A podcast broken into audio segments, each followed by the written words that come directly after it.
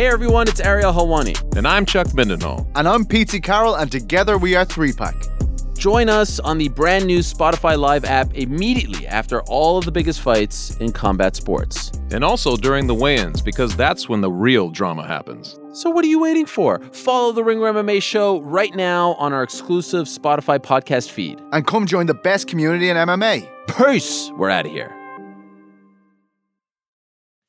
It's New York, New York, presented by FanDuel. The second half of the NBA season is here, and you can bet on the action with an assist from FanDuel, America's number one sports book. Right now, you can check out the new and improved Parlay Hub. Filter by odds, sport, and bet type to easily find the most popular parlays and same game parlays all on one page. Plus, Start betting on the Explore page and the Pulse and Bet Live. Same game parlays for every NBA game. So download the app today and bet with FanDuel, official partner of the NBA.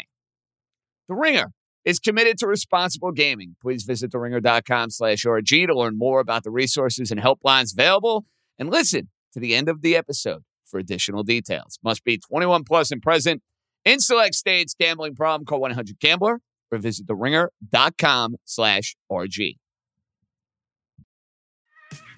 There's a lot that could impress you about the all-new Honda Prologue EV. True, it's got class-leading passenger space and clean, thoughtful design and intuitive technology. But what really sets the Prologue apart from the competition is that it's more than an EV. It's a Honda. Honda, the power of dreams. Visit honda.com slash prologue to learn more.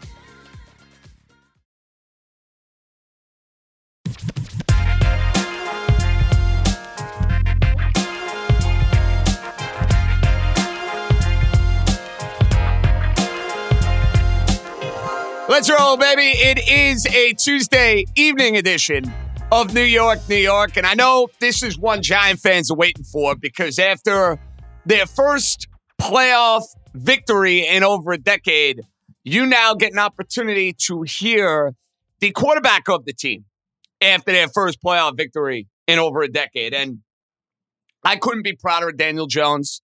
He's had a stupendous season. He's going to cash in in a big way at the end of this year. He's going to be the giant quarterback. And I got news for you.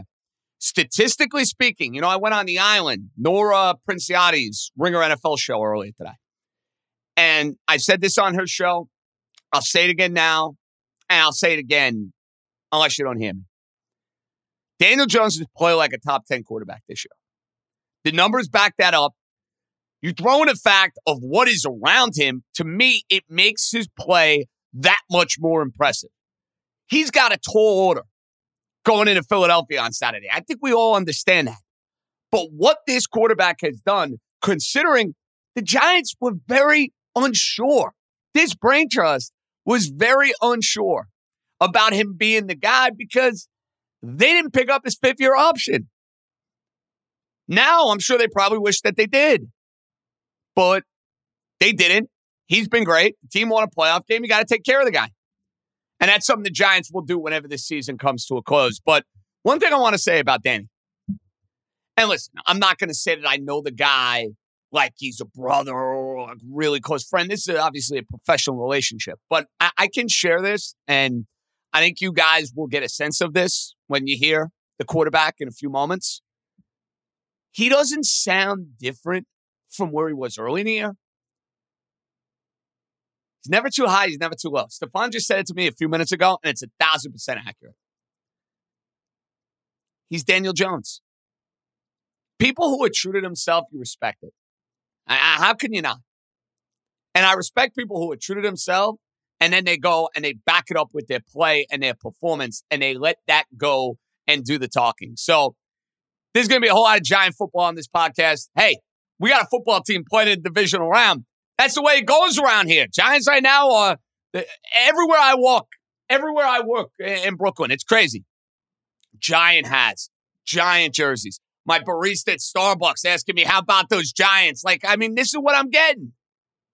This is what happens when your football team does well, exceeds expectations. It builds buzz, anticipation, excitement, all of it for what you will have coming up Saturday against the Philadelphia Eagles. So We'll have our pick for the game come Thursday. I did mention to the quarterback I picked the Minnesota Vikings. Hey, listen, I don't hide from it, folks. You know, I'm not trying to like bury it under some rug, under some hatchet now, and uh, hope it's discovered by the quarterback in five or ten years. Got to own it. You know, we got to be true about that. That's what we do around here. Um, you'll enjoy this, Giant fans. Daniel Jones and our buddy, our Giant extraordinaire, Danny Heifetz, who now gets to come on and be Mr. Positivity with the team. And after last year, the idea a year later that these would be the vibes amongst the franchise, they're rather absurd when you think about it in that way. Absolutely absurd. One note before we hit the quarterback. I was at the Knick game yesterday. First Knick game I went to all year. FanDuel Suite, the great Alex Plavin set it up. Wonderful time. Wonderful, wonderful time. Uh, I couldn't even have a cut. This is I couldn't even have a cocktail because I'm getting over a bad cold from the weekend. Number one, and, and number two, you know, I had to work, so you know I got to be professional. That's what we do around here. So I, I didn't even have one. The point being is, I'm watching that game, got all the comforts, beautiful view, the whole deal. The Knicks basically had three guys who could make a bucket. I mean, uh, Grimes gave him nothing. Mitchell Robinson scores early in the game, and the, the, he does not have much of an offensive game. They're tough to watch when they're bringing that bench in. And it should not be the case. You need more out of Toppin. You need something from that backup guard spot. Right now, McBride is getting a lot of those minutes. Needs something because my fear with this team, and I love what Brunson has done. Obviously, how can you not? He's been an all star. I love what Randall has done. I dogged him last year. He's played great. I give him credit for that. Barrett, the jump shot's got to be better, but I thought he was terrific. Even that attack at the end of the game, slamming it home with authority. I mean, I don't know how Toronto makes him go to his left, but again, still a grown man's move. Those three, you like what you have. They're playing a ton of minutes. Thibs shortened the rotation. I'm glad he did. He got guys who are absolute stiffs like 48 out of there. That's great. How are your big three going to hold up over the course of this year? That's my question. Grimes is finding his role, 3 and D. He's not a guy that's going to carry the offense, but he's a winning player. I like what I see. Knicks need another body in here. And I think that's going to be a big topic of discussion once this football season comes to a close and we start moving into February and whatnot. Who can that body be for the Knickerbockers to really go and jumpstart them? Is it Kyle Kuzma? Is it somebody from Chicago? There are a lot of different names we could throw out there. So that's going to be a very fascinating question for Leon Rose and company. And Cowboys was just free money yesterday. I hope everybody bet the Cowboys.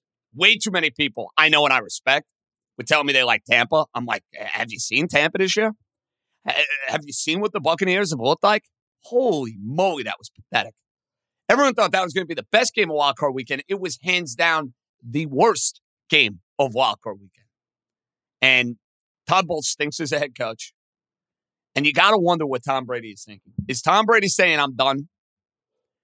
Let me go to Fox, make $30 million a year. What else do I have to prove? Or can he not go out like this? My feeling is Brady is not going to want to go out an 8 and 10 loser in the first round. I'm not saying he's got to go out as a Super Bowl champ, but the way he would have went out last year, it was still Brady being Brady. This was not. He looked like a 40 something year old quarterback. Bad Buck team, bad Buck line. He won't be playing there next year. Where is he playing? I don't know. Vegas? Tennessee? You know, I heard somebody mention the Jets. Could you imagine? Could you imagine?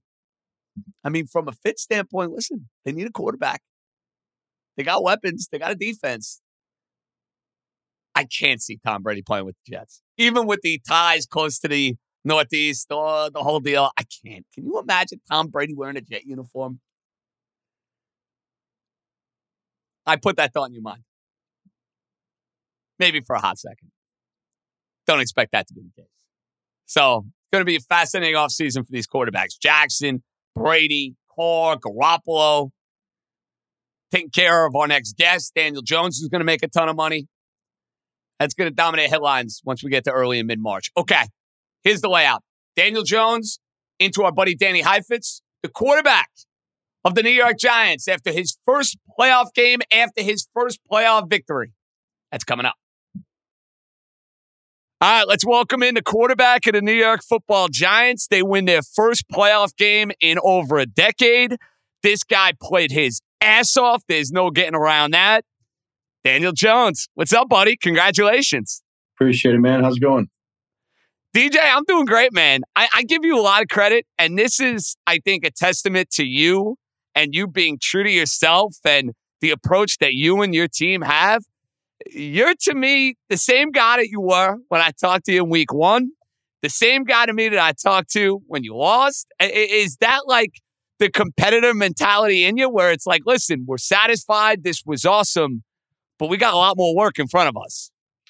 Uh, yeah, I think so. I think, um, you know, we're certainly, uh, you know, realize we played some good football to this point, but there's, there's a lot a lot still out there for us. There's a lot still, you know, we got to do a lot of work ahead of us. So um, that's what we're focused on. Um, you know, we're excited to be here, but we're, we're not satisfied uh, just being here, and and uh, we're looking forward to this next opportunity.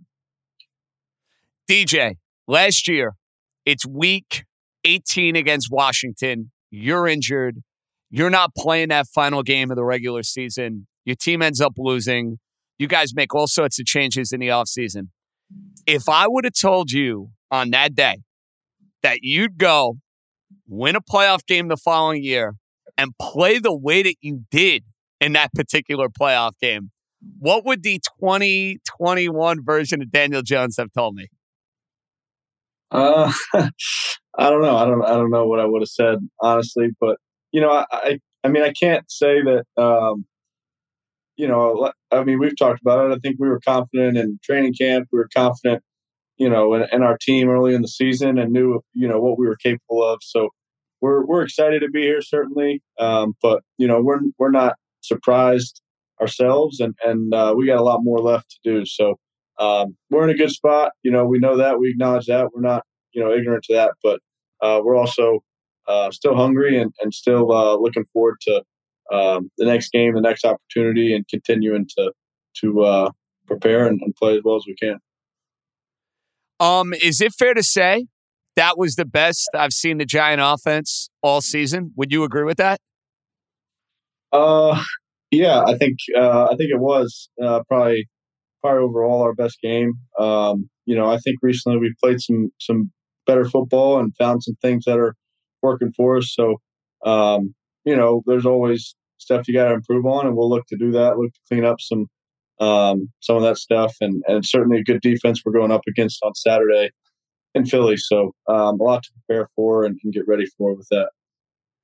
Uh, you might want to get into the prediction business, so the like fortune teller business, because you told me a week ago if you were going to beat the Vikings, third down, got to do a better job with that and the turnovers. So I, of course, DJ, I ran with that all week when I'm talking about the game. I'm like, you know, my guy, the quarterback of the team, say, hey, we got to clean up third down and we got to clean up the turnovers. That's why I lost the close game on Christmas Eve.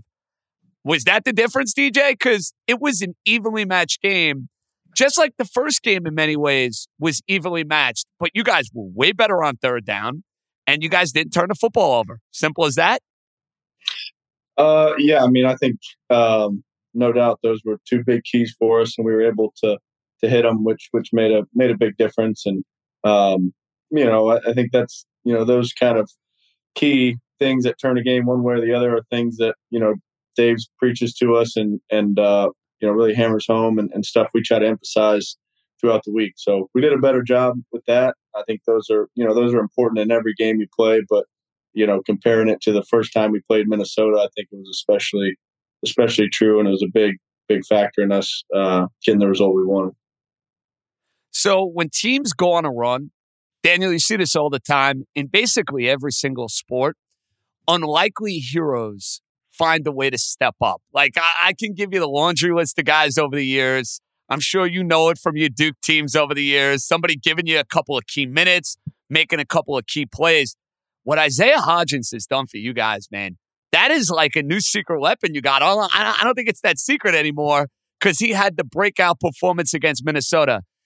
Is your trust level, is your chemistry with him just like growing and growing and growing with each passing week? Because it seems like, DJ, watching these games, you were really gaining a trust and a confidence in Hodgins as a player. And he was a difference maker for you guys on Sunday. There's no doubt. Yeah, he's he's been big time for us.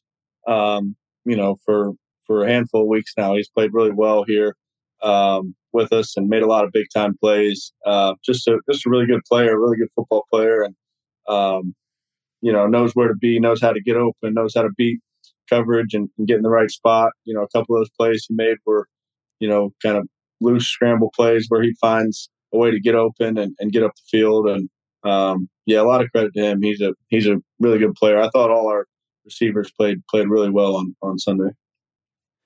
Dude, the locker room was singing your praises after the game. Whether it's Saquon Barkley calling you elite, and then how about Kayvon Thibodeaux? We know we know Kayvon likes to talk. We we know he's he's got the personality. He, dude, he was he was showing you nothing but love. He was like, "That is my quarterback, the quarterback of the New York Giants." Uh, he going to get you to wear the hat? Are we, are we working on that? Has he been trying to get that on you the last few days? I don't know. I don't know if I can pull that off quite like him. Uh, but yeah, he's got it going, man. He's got the he's got the swag for sure, and and uh, he's been big time for us all year. But uh, yeah, I don't know if I can pull off that look. So, the guy you succeeded, Eli Manning, gave an interview. I guess it was in the New York Post this morning because it came across my timeline, DJ, and I saw this, and to me, it's telling. You know, Eli won two Super Bowls here in town. You were here, Eli's final season, and he gave you nothing but praise in this quote. I want to read it to you. I think he is becoming elite. There's still room to grow, and I think he knows that. And that is what is going to make him an elite quarterback. You hear that from the guy, you know, you took his place. You know, he had this illustrious career with the Giants. You're the next guy. That's a really, t- those are tough shoes to fill, DJ. What does that mean hearing that from Eli Manning, so showing you all sorts of love? Uh, yeah, I mean, it's certainly appreciated and, and, uh, means a lot coming from someone like him who did it at the level he, you know, at an elite level for as long as, as he did and, and had, you know, as much success, won as many games, won two Super Bowls, you know, the list goes on. But yeah, I mean, means a lot and, and, uh, appreciate it. But there, there's a lot of work to do. I've, you know, certainly got some stuff to, to clean up, and, and that's what I'm focused on. And uh, we've got an awesome opportunity in front of us this week. So that's where our mind, mind is. I think our whole team's kind of thinking that way, which is a fun thing to be a part of. You know, that's an interesting us against the world type of mentality that you guys can embrace. Going into Philadelphia, they beat you twice during the regular season. Um, not only this us against the world for the Giants, but for you, DJ, this year, for the doubters out there, for the guys wondering, is he the guy for the team? Is he going to be our quarterback moving forward? Have you been able to use that in, in some way as fuel throughout the course of this year? Because listen, now you're obviously reaping the benefits. You're having the best season of your life. You won a playoff game. You're getting ready for the divisional round, and you're not satisfied, which I think is a great approach to have. And I think that's the feeling from Coach Daboll and a lot of guys in that locker room. But uh, are you using any of those haters and those doubters out there is kind of like ammo and bulletin board material for all these games you got coming up next? Uh, I don't know. I mean, I, I, you know, you certainly, you know, hear it.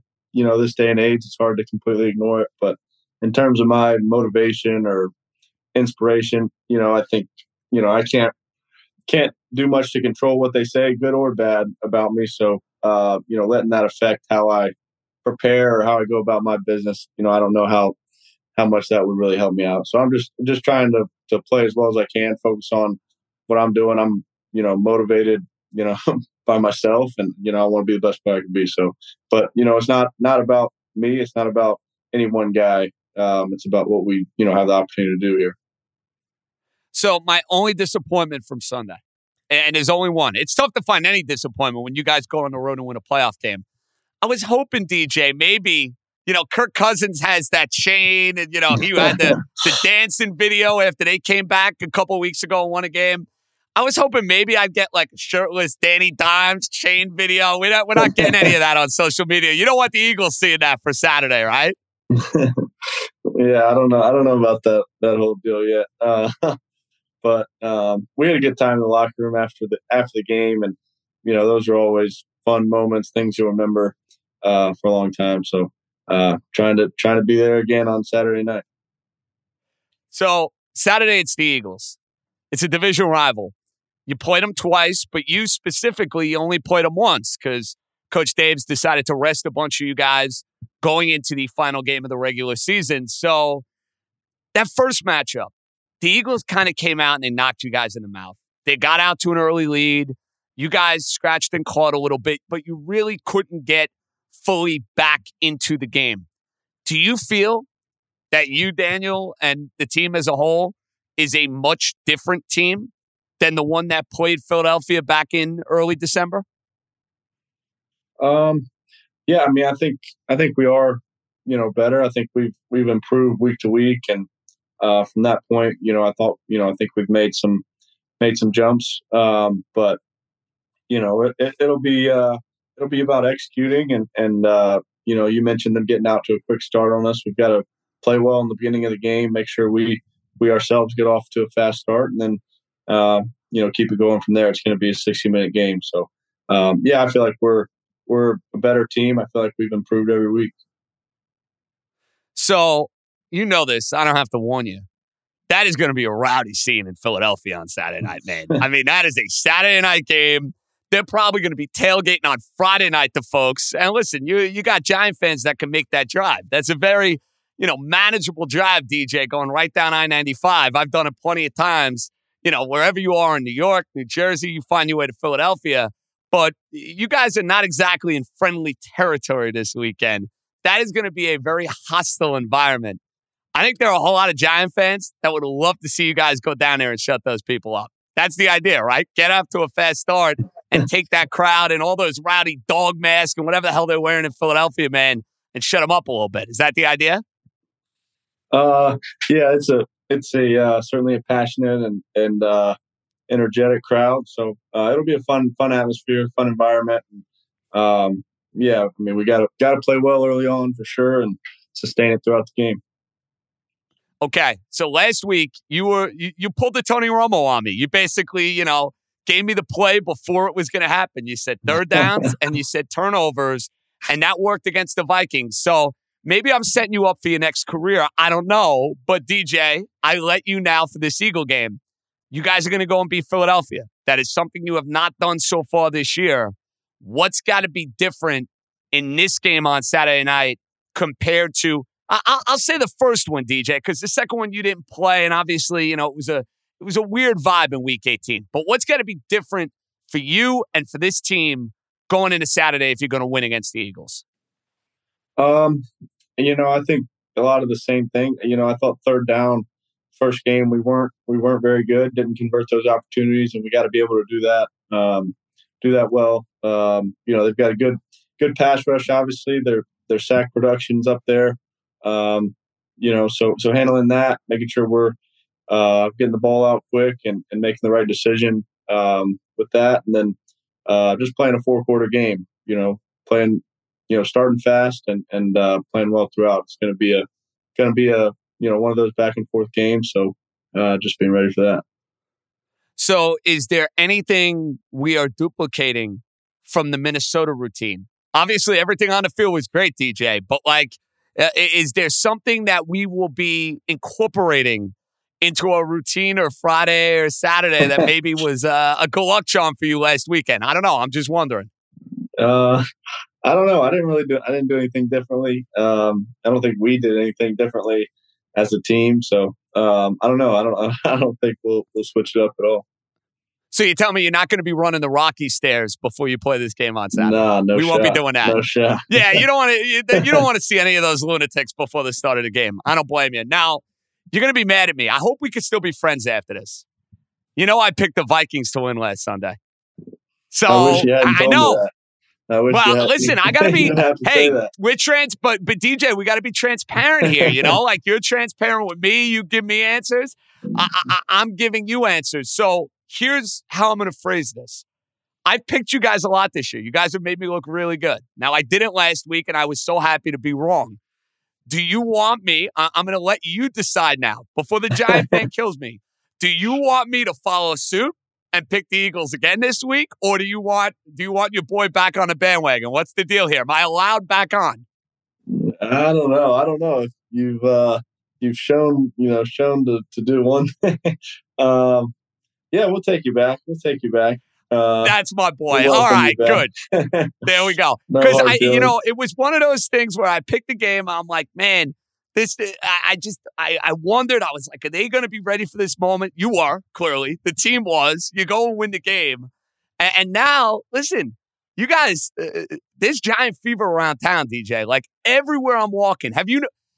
I know you guys are in your routine and you're getting ready for the Eagles, but like, have you noticed like? Are more people coming up to you? Do you see like more giant hats and more giant sweatshirts like all over town? Because like I'm in Brooklyn, dude. I walk around, I see nothing but giant stuff, dude. It's awesome. yeah, we've definitely felt the support. Um, yeah, in the last couple of days for sure, even more. But throughout the year, I think you know the fans have been great and brought you know supported us and, and had our backs, and, and we certainly appreciate that. So um, yeah, we're trying to trying to keep it going, and and uh, you know, big one on Saturday night. So what's worse? We'll leave with this. Is it Kate benching you in the fantasy semifinals, or is it me turning my back on you and picking the Vikings last week? I don't know. I'll let you decide. I think it's I think it's you turning your back on us last week. I mean, Wow. Playoff. See, uh, but I'm honest though. Be, time. be It's fair like- on that, DJ. I could have hit from that. You would have never known, but I own it, bro. I own it. What did what did Saquon say in the beginning of the year? Something about if you're on that side of the table, stay on that side of the table when. Oh no. this is how it ends. You, you know, No, you know, I'm DJ. I gotta I'm say, kidding. man, it's been it, the last couple of weeks have been so much fun, and, and I think I speak on behalf of all New York City. We we want to see this thing keep going, man. This has been like too much fun. So go get them in Philadelphia. I'm glad I'm allowed back on the bandwagon. I appreciate that. Thank you for that.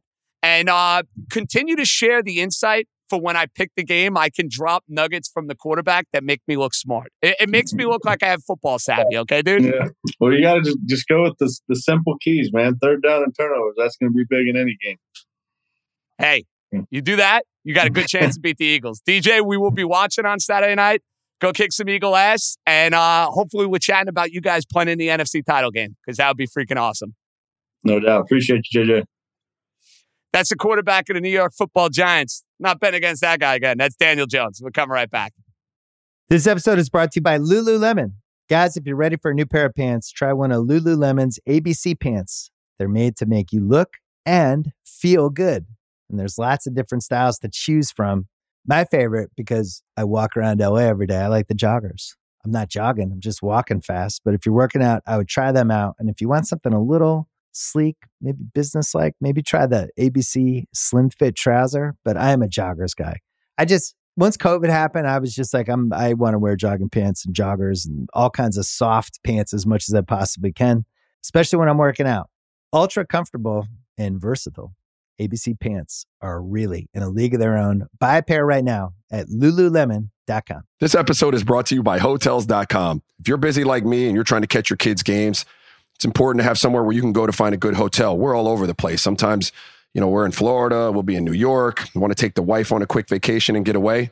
Whether you're looking for a relaxing getaway or heading out of town to see the playoffs, Hotels.com app has a perfect hotel for every trip. Compare up to five hotels side by side so you can see prices, amenities, and star ratings without having to switch back and forth between options. So start planning your next getaway and find your perfect somewhere in the Hotels.com app today. So we might as well call this the uh, Tuesday episode of the Danny's because we go from Danny Dimes to Danny Heifetz. You don't have a nickname, do you? Not yet, but I mean, I also haven't thrown for like 300 yards in a playoff game, so maybe I got to earn it still. Uh, I understand that. Uh, really, never got a nickname at any point of your life. That's surprising. I, DH. People go with DH sometimes. I, but that works. DH works. I mean, listen. That's when I come in, I is my in as- initials, so yeah, I'm like the designated hitter. So there we go. I don't like DH for you though. You're Danny Heifetz. I have to say it. Like I can't even say Danny. I can't even say Heifetz. I have to say both altogether. Um, but let's get down to business, bro. If I had told you a year ago when we sat here after week 18 against the Washington football team, the surrender third down play, Uh, Joe Judge coming back, Joe Judge getting fired, everything that came with last January.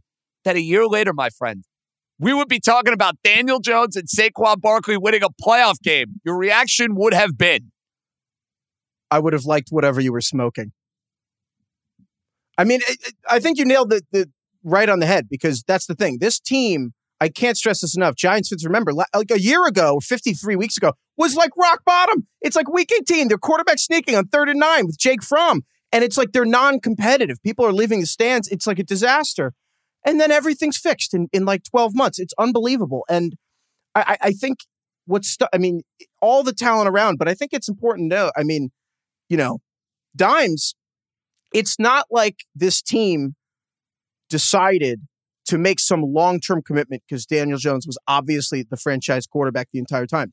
The first thing this trust did, Brian Daboll, Joe Schoen, they declined his fifth year option. They declined the ability to have him under contract for like $20 million in 2023. And they were like, let's see what he's got. And John Mara says, you know what? We've done everything possible to screw this kid up. Let's see what he can do when we stop changing coaches, changing coordinators, get the right people in place. And he's crushed it. He's done everything possible. Look what happened when he went from Jason Garrett to Brian Daboll and Mike Kafka. It's like it's like night and day. It's like up versus down. Everything about it has been incredible. It, I think it illuminates one coaching and just how important coaching is, invisibly in terms of how you what you see on the screen, but also my God, it's like all these all these other teams. It's like quarterbacks. What have you done for me lately, guys? You know, in out, a couple years gone, and the Giants have this old fashioned, an actual, honest to God development of a quarterback over you know what now four seasons. So I, this has been unbelievable from Dimes, and it's like to have your biggest moment and its biggest stage. It's been incredible. I can't say enough about it. Uh, I listened to you and our buddy Simmons and Raheem last week before Wildcard Weekend, and you guys nailed the perfect description of the Giants. They know exactly what they are, Danny. You know, Yeah. that's what it boils down to. There is no identity crisis with this team. They know they have to protect the football. They know they have a mobile quarterback. They know they have a game breaking running back. And they have a defense that likes to get after it. There is no confusion with the Giants. And listen, I think you and I would look at talent and evaluate talent of all the 32 teams in the NFL. There's no way on God's green earth you and I would be putting the Giants as a top eight talent team. They're probably in the bottom third, quite frankly, of talent within the NFL. But they're playing this week and they're playing the Philadelphia Eagles. And we're talking about this out of nowhere, feel good, incredible renaissance season. It starts with coaching, dude. Like, we'll get to Jones and how brilliant he's been and the defense and the way they've come on. Brian Daboll, you know what? My feeling has been all year they got a coach and they got a quarterback. That coach has turned uh, chicken shit into chicken salad, my man. Yeah, it is incredible. Again, I, and I hope Brian Daboll gets the coach of the year voting. The voting ended before the, Danny, the it's not even close. before the I'm playoffs. glad you brought that up. I don't want to hear about Sirianni. I don't want to hear about. Shanahan. I don't want to hear about any of these guys. The Giants roster should not be nine and seven. They won a playoff game. L- uh, For anybody out there, and this is no bias here, I'm not a Giant fan. I'm telling it like it is. It should be a runaway Heifetz with who the coach of the year is, in my opinion. Runaway. I'm bi- I am biased, but I agree. I mean, I, look, again, I keep talking about this Giants season. I think that Brian Daboll kind of took the leftovers in your fridge and made you like a restaurant quality meal. It's like this was supposed to be a throwaway rebuilding year. They have basically sixty million. They, the the teams this year have like a two hundred million dollar budget. That's a salary cap. Sixty million dollars, like almost a third of the Giants' budget, is just for players who are basically not on the team. It's to cut guys like James Bradberry. It's so guys like Kenny Golladay and nineteen million dollars can basically not play whatsoever during the season. I mean, they're all like like that's a third of their budget is just to reset the Gettle the Dave Gettleman salary cap era and they're in the divisional round of the playoffs. So that's an important part to remember. Is this was supposed to be year zero, really, of this group. And then secondly, Daboll, what he's done, and I have to shout out Mike Kafka, who's the offensive coordinator. Again, Daboll, I, I, there's an amazing piece in the, the Athletic last week by Dan Duggan, who did a story about how Brian Daboll hired his staff. And the point was, most of these guys come in and they hire guys that A, they trust and have known for a long time, and they just hire guys they used to work with. Brian Daboll didn't do any of that. He his first call was to the coaches already on staff, and he wanted to retain a couple special teams guys. And then every interview he had from there out, the whole staff was in the meeting. He let everybody who worked for him be a part of building the rest of the staff. So it was like two people in, they hire, then three people in, Then they hire the fourth. And then by the end, the last interview did was 25 people in the room. Anyone could ask a question. It was flat. It was leadership. And then he let people vote. And I'm uh, uh the point being, this is not a staff of just people Brian Daboll used to work with. He didn't even know Mike Kafka that well. And then he hands the play calling to him. You know how many people get hired as an offensive coordinator to be a head coach? And they're like, well, this is what got me here. I got to keep calling the plays. And then they're not a CEO. They're too specific. They're too narrow. They don't have. Think about Matt LaFleur with the Packers and all the offense being great a couple years ago and their special teams melting down. Brian Daboll, the first decision, one of the first huge decisions he made was handing the play calling to Mike Kafka. And guess what? The Giants now have a top three play caller in the NFL Kyle Shanahan, Andy Reid, head coaches, and Mike Kafka is right there with them. And then Brian Daboll's taking care of everything else. Like, this staff is incredible. What's the biggest difference for you with Jones, aside from coaching? Because obviously that has played a major role. They have maximized, they have played to his strengths. Is it more so, Danny, his ability to cut down on the big mistake and the turnover? Or is it far more about the way he's making plays with his legs? I think it's a combination of both. But what has transformed, in your opinion, outside of Daboll and outside of Kafka, Daniel Jones to achieve this next level as a quarterback? It's a cliche, but it's about being put in the position to succeed. That is coaching. I know you asked what not coaching, but it, it's important to note it's kind of like asking a sports car to go from a dirt road to like freshly paved highway. It just feels different. It's in a different situation. Jones himself, I think that, I think it's the floor. I, do, I, I think that his ceiling is underrated. I think that he has these great deep balls, and I do think that his best plays are, uh, maybe his best throws are underrated. But really, it's not good one. He doesn't make mistakes. Like, and that, that's incredible because he used to be defined by mistakes. I don't think he had one bad play in that Vikings game. Like, even the throwaways were smart. The sacks he took, one of them wasn't his fault, and the other was like actually better than throwing the ball away. Or in the other incompletions he had were drops. Like everything was just like he didn't have one play where I'm like, oh, if only you'd done that. Not one. And that's the thing. He's playing mistake free football, more or less, which again, this is a guy who, if you just add up fumbles and picks per game, had like the second most in like 25 years per game in his first his first year or two in the league. Like this was a guy who went from turn the ball over all the time. He's now I feel like he's always Daniel Jones has always had a really high IQ, but it was more like he wasn't synthesizing it in the moment. Like maybe he'd go back to the sideline and knew what he did wrong. Now he's knowing it in the moment and making decision as it's happening. He's always making the right decision. Am I crazy to say statistically speaking, and the eye test, and I factor in what's not around him, Heifetz, because you do this, you do the fantasy stuff. You know who has good playmakers and who does not. Like their wide receivers. I know Isaiah Hodgins was great in the wild card game. We're talking about Isaiah Hodgins and Richie James and Bellinger as the guys that Daniel Jones is throwing the football to this season for 2022. Danny, I think he's playing like a top 10 quarterback. I really do. I that's, that's how absolutely I mean, I watch the games. I, I, see all these quarterbacks. Look at what he's done with this group of playmakers, bro. I'm not afraid to say it. I believe it. I don't. No, it's not ridiculous at all. I mean, if you look at look, he's top ten. He might not even be tenth if we're being honest. I mean, again, Mike Lombardi keeps calling it the six back offense, but it's kind of a harken back to like hundred years ago. The idea that the quarterback is just part of the run game, and the quarterback only has to carry the ball ten times for the defense to kind of have to account for them in the backfield every game, and that makes it easier for the offense to scheme up Isaiah Hodgins to be open. But again, that's because Dimes is doing a great job in the run game, scrambling and, you know, just running off tackle. But then again, I, I look at, I think I, other than Jones, who is the embodiment of like the Brian Daboll, smart, tough, dependable. That's what he promised this team would be smart, tough, dependable. That's Jones to a T. I also freaking love Isaiah Hodgins, man. He does, he's not like the most talented guy on the team. He might be one of the less talented receivers, quote unquote, in the, in the uh, league. Does everything right.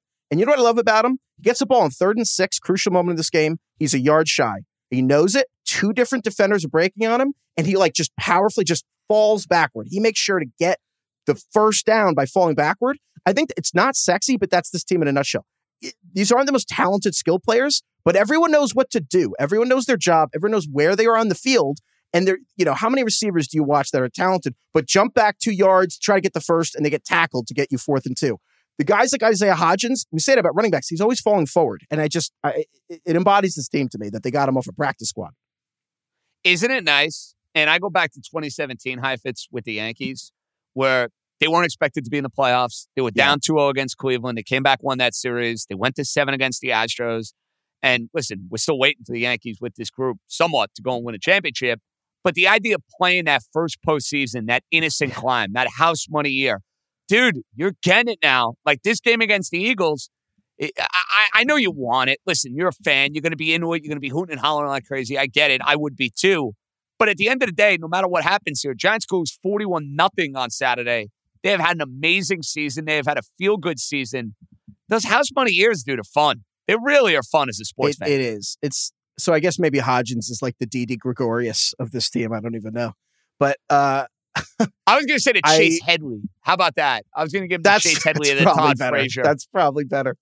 But um I think that what's I, I will say with that Yankees season is it's so bittersweet in retrospect because that was like the closest they ever got. And, you know, uh, knock on wood, you know, obviously hope the Giants make it to a conference championship, but it's incredible because I, as much as the Giants say they're not playing with house money, I don't care. They are. Like they just are. This is it's so thrilling. But I think the best part is that you, you watch all these Cowboys fans. Cowboys fans just they have no joy going into these games. Like they, they went into that Bucks game, even though they throttled them. All the Cowboys fans I know were like, "Oh my god, I don't know, we're gonna Well, I, lose." hi, blah, blah, blah. I know the feeling. It's like being a Yankee fan. It's like the Yankees Yeah, playing Cleveland it in the first round of the playoffs. There's there's nothing to gain and there's everything to lose. Period. Exactly. And it's like, and now the Cowboys like that going against the Niners. Giants fans, kind of cautiously optimistic about this Eagles game. I think everyone knows that the Eagles are way, way, way better than the Vikings. But Giants fans are like, but we have a shot. Like, it's it's so much more exciting. And so that's the thing. This has been the most thrilling Giants. I think entering this year, they had 100 losses in 10 years. It's just incredible. Okay. The first Eagle game. Forget about week 18. They played nobody. A game, the game to me means absolutely nothing. It, it was a tune up for Jalen Hurts, and the Giants didn't play any of their starters wisely, unlike Brandon Staley, who cost his team dearly. a- And the fact that he's coaching a team next year is an absolute disgrace. But don't get me started. What needs to be different? The Eagles are better. All you need to know, Heifetz, James Bradberry is an Eagle. If the Giants had any intention of being in a divisional round this year, they probably wouldn't have let James Bradberry go and be a Philadelphia Eagle. So Yeah. I let you now, I let you draw up the game plan for how the Giants could win this game. I ask you, sir, how did the Giants win this ah. game? turnovers. I know it's easy to say, but you, the, the Eagles are just so much better. The Vikings' offensive line is is banged up and it's not physical. The Eagles' offensive line's really big and really fast. They're really fast, and the Eagles' cornerbacks are are. I mean, it's not just better than the Vikings; they're literally at the opposite spectrum. The the Viking cornerbacks are kind of like the Giants receivers of the cornerbacking world. The Eagles cornerbacks are so good. So on on, on offense, the Giants need to be able to run the ball. Like Saquon's going to need to be able to break a couple plays. And honestly, I think that we're going to need Darius Slayton to not drop the god, the, to drop the ball. Like we need those. Uh, go up plays. with that. I that know we need to challenge Minnesota them. was so bad. Oh my The- God, it was so bad. With Bellinger over the middle, I think that like challenging Eagles linebackers. The Eagles haven't had good linebackers in like years or a decade or something, and so I think that the middle of the field. But honestly, I, I think that Darius Slayton's going to need a big play. But on defense, where I really think Xavier McKinney is back. I think Xavier McKinney is like massive in this game because he wasn't there. He broke his hand on, you know, ATVing on the bye week. I don't, you know, he didn't play in that first Eagles game. He's so important to be able to to really actually stop in the run while still committing to the pass. And like, especially now that Jason Pinnock had to go to the hospital after this last game, like we really need McKinney. Uh, even though his hand's still messed up. But basically, the Eagles have a great run game, but they're not really explosive. They're not breaking 70 yard runs. So we really just need to like actually not let the Eagles chunk down the field. But man, I just I keep thinking about Fabian Moreau on like AJ Brown or like even Adoree Jackson, who is really good. But Adoree Jackson, he's not big. AJ Brown's so big, and so um, I'm nervous, man. I'm really nervous. They need turnovers. So basically, what you're telling me is you like Philadelphia to win and cover. That's what you're telling me. That description right there did not sound like a guy who feels good about his team's chances of winning this game. I I wouldn't say I'm confident that they will win. I'm confident they will be competitive. I think in that first game, what you saw is the Giants were not as healthy. Um, for, And they got you know, blitzed out of the gate too, Heifetz. That's another thing that cannot happen in this game. They cannot fall behind 17 to 20 to nothing in this game. They will not survive that. So the other thing about that game, I just had to look it up just to be sure. But so basically, Daniel Bellinger had that um that like eye injury, and he went out, came back, and right around the beginning of this Eagles thing, they went when the Giants the first two months of the season. You probably remember they were like they were playing multiple tight ends and they were just bootlegging. You know what I mean? They were doing those bootlegs, and Daniel Jones would just spam it. They would just throw these bootlegs to the flat, three yards downfield. The tight end would turn up, steal three, and suddenly it's like, oh, second and four. That's great. That was really easy. And so, like the Texans, I think they did that like five times on the same drive to go down and like win the game. And that they, they were doing it as much as any team in the league. Did you see the Giants bootleg and throw to a tight end in the flat once against the Vikings? They're not that team anymore. When Daniel Bellinger came back from this eye injury, they became a regular three receiver, one tight end, drop back passing offense. That was kind of in its infancy of they were figuring out what works and what doesn't that first time against the Eagles, because that was the second game Bellinger back. This is just a more matured passing game. Because I got to tell you, they weren't really like a drop back. Daniel Jones takes five steps and hits a receiver in rhythm till like a month ago. They weren't even really trying to do that. It was shoestring and bubblegum. This is the Vikings game was like, oh, this looks like an actual offense. And so that to me is the main difference. So I told your quarterback that I picked against him last week. And how did he, how did he happy it? with me. Oh, well, listen, I told him I'm honest. That's what we do around here. We're transparent. I was honest. Um, and I asked him, I said, Do you want me to pick against your team again, or do you want me to get on the bandwagon? And, you know, in classic DJ fashion, Heifetz, he said, Get back on the bandwagon, man. You got to ride with the squad. Uh, are you allowing me to, to get on the giant bandwagon this week? Now that I jumped off after foolishly picking that, that fraud Minnesota team, which I knew was going to get bounced from the playoffs early. This is a very easy question. If you get on the bandwagon and the Giants lose, are you going to be hopping on the Eagles bandwagon or the Niners the following week? Or the Cowboys? Uh, well, listen, my picks this year have been good. I, I mean, in all uh, full disclosure, I'm just saying, we, have had a good you're year. welcome. We're welcome to come on. The Giants. it's, it's all all all come just like we're very accepting. Please hop on the Giants bandwagon. However, just remember, if you just try to hop from the Giants to the Eagles, neither fan base will forget that. I understand that. All right, two quick hitters. Number one, are the Cowboys live in their game against San Francisco? Yes or no? I think yes. I I, I think look, I, I know the Niners shellacked the Cowboys like when they played a month ago, and I, don't have to rehash that. It was disgusting. Dude, Brock Purdy didn't play that well in that last game. I, everyone's got to calm down with the Brock Purdy stuff. He's better than he we thought he would be when he was literally Mr. Irrelevant. That was all we knew about Brock Purdy. He's played well. His job's very easy. His job's to throw to the insanely talented, wide open people. Like the Niners had like 185 yards after the catch in that game. So, oh, 330 yards, three touchdowns. 185 that was after the catch. And yet, on the plays that like you know next gen stats, they can track. They have chips in the ball, chips in the player's shoulder pads. They can figure out where people are on the field. The the throws that were not defined as wide open, he was like nine of twenty. And on those throws, he almost had five picks. Like if you watch that game, he almost turned the ball over three times. The Cowboys are the turnover team, man. So I, I think that if Brock, if the Niners are going to lose, it's because Brock Purdy is going to throw more picks and touchdowns in the game. I think that's the path. Final one. Are you allowing me to take a moral victory from the spunky, spirited Miami Dolphins? Sunday down 17 nothing, fighting back, down 10, fighting back.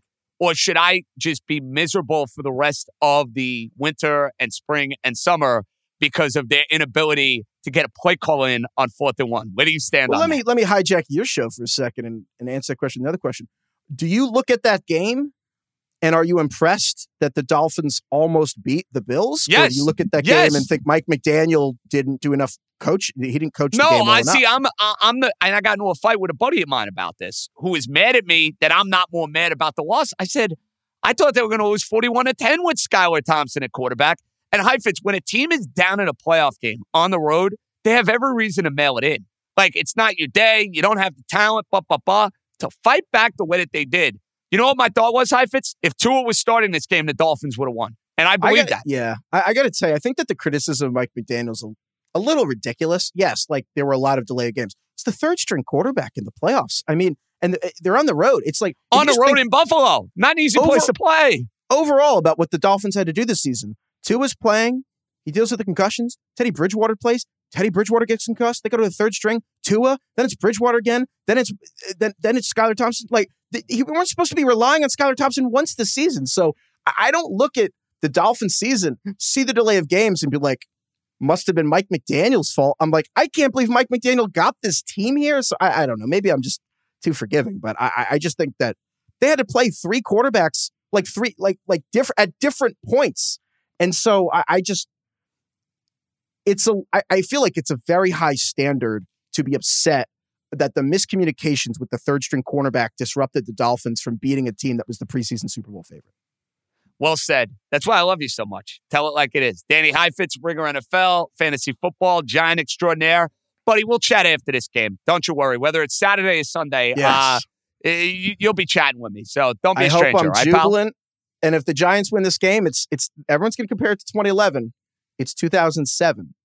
I, just keep that in mind. Road can revisit it. Warriors, baby. They Road beat Warriors. the Cowboys after the bye. They're wearing those jerseys. That's the one that they're trying. That's the one this one's evoking. And also the Ringer NFL Draft Show. It's on the Fantasy Football Show. So if you're into the draft, check that out. There you go. That's our buddy Danny Heifetz. We'll have some trivia. Wrap it up right after this. This episode is brought to you by Empower. You got money questions like Can I retire early? What are my best savings options? Can I afford to pay for my kids' education? Luckily, Empower has all the answers. With Empower's real time dashboard and real live conversations, you get clarity on your real life financial goals. So join 18 million Americans and empower what's next. Start today at empower.com. Tap the banner or visit this episode's page to learn more. Sponsored by Empower, not an endorsement or statement of satisfaction by a client. All right, before we say goodbye, Larry's back by popular demand. And, you know, Larry sent me some trivia questions that were not for the show, that were absolutely brutal. So I have no idea what he's going to send me when it comes to trivia questions that are for the show. So I, I, I'm- I'm saying a prayer. Okay, Larry, let's hear it. JJ Larry. Since 2019, who's got the most extra base hits in the major leagues? The second question is the Tampa Bay Rays have had four Rookie of the Year, AL Rookie of the Year since 2008. Can you name the four Rookie of the Years? I'm out. All right, Rays Rookie of the Years. Let's start with David Price. See, he might have won a Rookie of the Year. I don't know if it was in the right time frame. Okay. I'm thinking of all these great young players they've had. They've had a bunch. Uh, Wander Franco. Wow, he didn't even win it last year. I don't even I don't even remember who won Rookie of the Year. That that that's all you need to know. I don't even remember who won last year's Rookie of the Year, and he was pretty good. He was really really good. All right. Was it his buddy Randy Arozarena? All right, there we go. It wasn't Wander Franco. It was Randy A. Okay, so that's one. We got to get three more Rays Rookie of the Years. I mean, you got to take the pitching department, right? Blake, Blake Snell. Wow, not Blake Snell. Holy moly. See, I thought this question would be a lot easier. Thought it would be a lot easier. Kevin Kiermaier?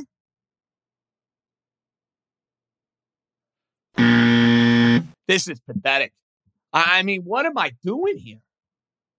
I watch this team 18 times a year, if not more. Over the last 12, 15, 20 years of my life, I can't name Rays Rookie of the Years. Come on, let's go.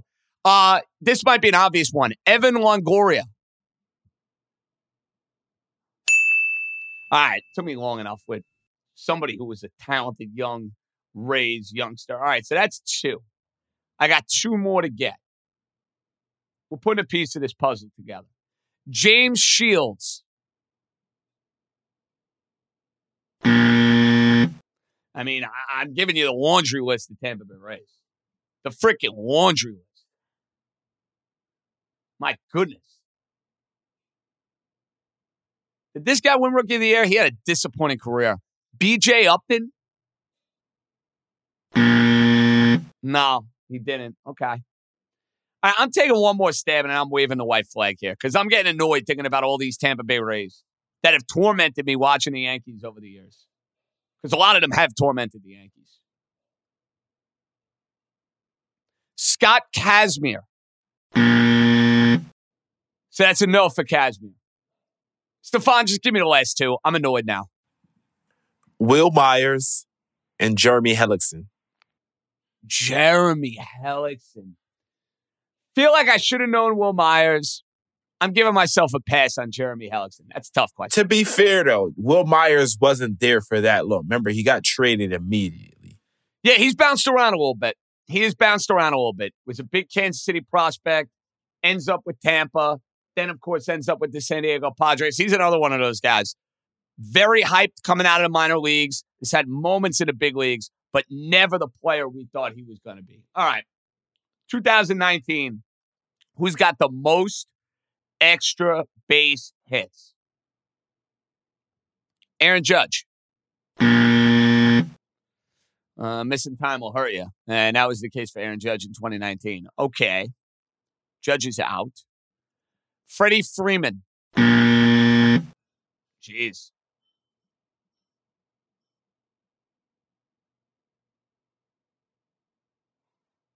Bryce Harper.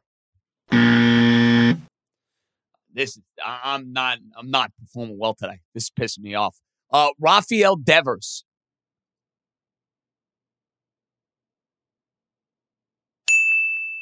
There we go. Took me long enough. I'm actually pleased with my performance in that question. And that makes sense. Devers, an absolute monster. And I'm annoyed he's going to be a Red Sox for the next decade. All right. What do we have coming up on Thursday? It is a loaded Football Friday show. That means Beningo is back. We both went 500 over Super Wildcard Weekend. By the way, I mean, just saying that is just, I am mad I actually said that. It's the dumbest, lamest phrase imaginable. Super Wildcard Weekend. It's Wildcard Weekend. We went 500 each of us with our picks. We got four coming up for the divisional round. We'll have Arthur Caesar from Vegas, who will clearly grade them out. And we got to start planting the seed because my bachelor party is going to be in Las Vegas for the Final Four. Not get married till August, but my bachelor party is going to be Final Four weekend. We need to have a future or two alive for that bachelor party. So, Art and all my college basketball people, I want you in the lab and I want you contributing because I'm going to fire on a bunch and hope I at least have one ticket going into Stadium Swim come Final Four Saturday. I need it. I need it. Okay. Good job by Stefan. I want to thank Daniel Jones and Denny Heifetz. We're back on Thursday night. No games Thursday, so we'll, we'll, we'll be up in a decent hour Thursday night, getting you ready for a big giant weekend. It's cool saying the Giants are in the divisional round. Not gonna lie. All right, JJ out. Enjoy your Tuesday night, Wednesday. Be good, everybody.